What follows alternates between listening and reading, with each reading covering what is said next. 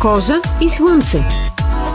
Подкаст на Българското национално радио за ползите и вредите от слънчевите лъчи, за последиците от продължителното излагане на слънце при различни заболявания, за взаимодействието на кожата с увелъчите. С мен Гергана Хрищева. В този епизод на Кожа и Слънце ще разкажем за няколко важни и сложни кожни заболявания и за това дали хората имат навика да посещават дерматолога именно по тези кожни проблеми. С вас отново е Гергана Хрищева. Днес съм във Военно-медицинска академия в кабинета на доцент Весел Кантарджиев, началник на клиниката по дерматология на ВМА. Той е нашият гост днес. Много ми е приятно, доцент Кантарджиев. Здравейте! Здравейте, добър ден на вас и на вашите слушатели. За мен е удоволствие да бъдем заедно. Аз радвам, че ще гостувате на Кожа и Слънце в тези хубави летни дни. Нека да кажем за кампанията на Военно-медицинска академия. Тя е свързана с кожните проблеми. Поредна за безплатни прегледи ще продължи чак до 4 юли за пациенти с алопеция ареата, за пациенти с атопичен дерматит и с гноен хидраденит. Тема на нашите два епизода в подкаста Кожа и Слънце обаче ще бъдат алопеция ареата и гнойния хидраденит. Полезни ли са подобни безплатни прегледи, които организира Военно-медицинска академия? Много ви благодаря за въпрос. Аз ще започна малко по-далече. За Военно-медицинска академия е традиция вече провеждането на тези безплатни кампании.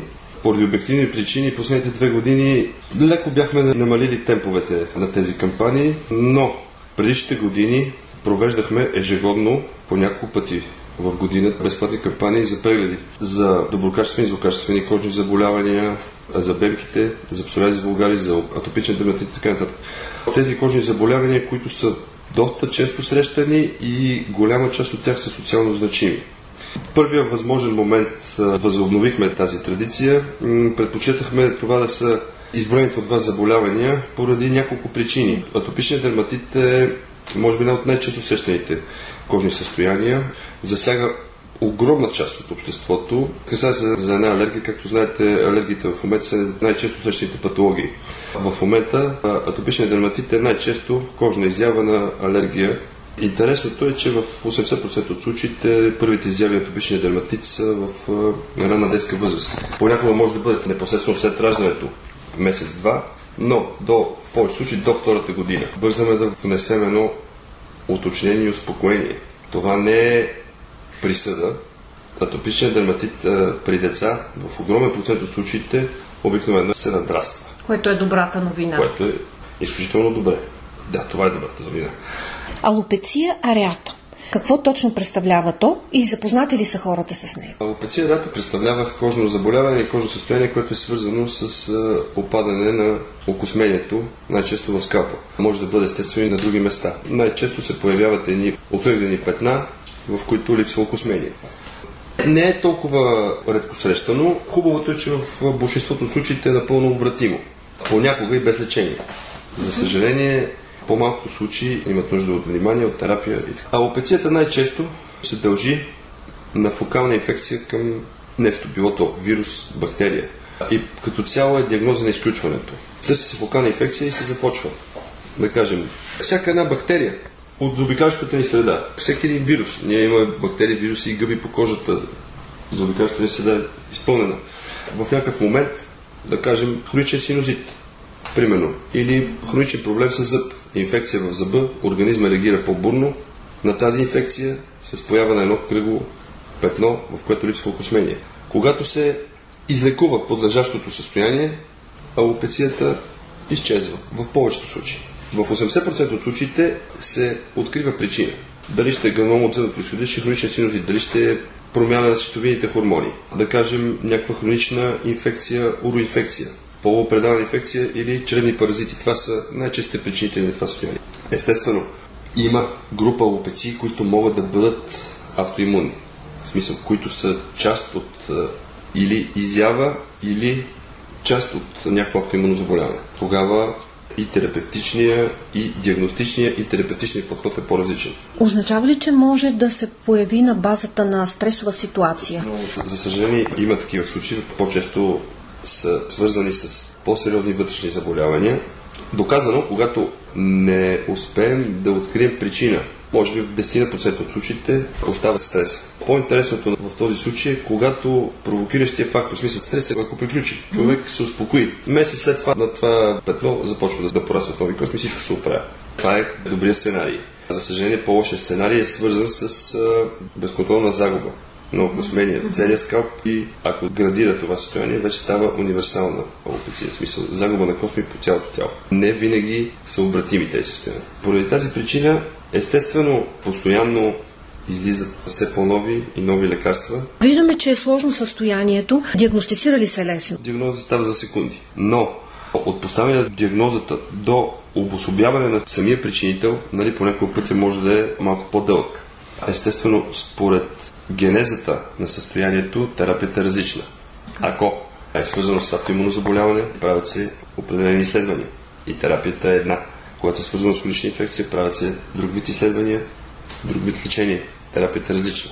Ако е на базата на стрес? Ако е на базата на стрес, най-често, когато провокиращия фактор, в смисъл стреса, приключи, в большинството случаите организма се мобилизира и сам се преборва. А може да бъде и съчетание между тези неща, стрес и друго? Би могло, това са вече наистина по-редките случаи. В дерматологията и не само в дерматологията, подхода към пациента е индивидуален.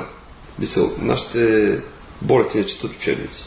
Имате ли случаи, в които има дълго време нелекувано, идват много късно пациентите? Разбира се. Колкото по-рано се потърси помощ, толкова шанса да помогнем е по-голям. За съжаление, понякога промените в самото място са твърде тежки и за съжаление понякога необратими. Но това е много малък процент от случаите. Поради тази причина избрахме една от нашите кампании да бъде за това заболяване, защото първо твърде малко се знае за него. Лечението е според случая.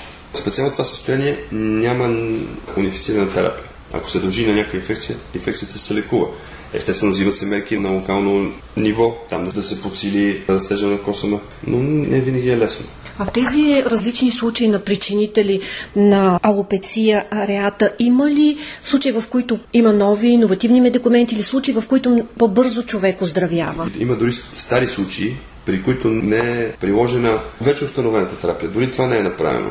Имаме случаи дори, ако се направи това, да кажем, човек, който 5 години не е имал един косъм на скалпа си, с адекватна терапия, корено се променят. Доцент Катърджиев, може ли да се случи така, че на мястото, където са били петната, останали без коса и те постепенно, както казахте, вие коса се появява, но след време да се появи кървяща раничка и на какво би могло да се дължи това? Би могло естествено. Кървящите ранички по кожата не винаги свидетелстват за поява на рак. Събиране Всяка на гной. Да, да, да. Това вече е една идея по-различно. Състоянието, за което говорите, се казва фоликулит, което представлява възпаление на космономасния фоликул, което ако не дай си Боже, а продължи по-дълго време и е по-тежко, отколкото ни се иска, е свързано там с промени, които водят до загуба на окосмение. Понякога дефинитивно. Може също алопецията да бъде изява на това състояние. А в този случай какъв специалист трябва да се потърси? Хирург или дерматолог? Не, не. Дерматолог. Мисля, че дерматолог. Ако проблема се задълбочи, тогава вече бихме могли да, да се обърнем към хирург. Но Казвате, хората не са много добре запознати. Не мисля, че са добре запознати поради факта, който мисля, че вече споменах.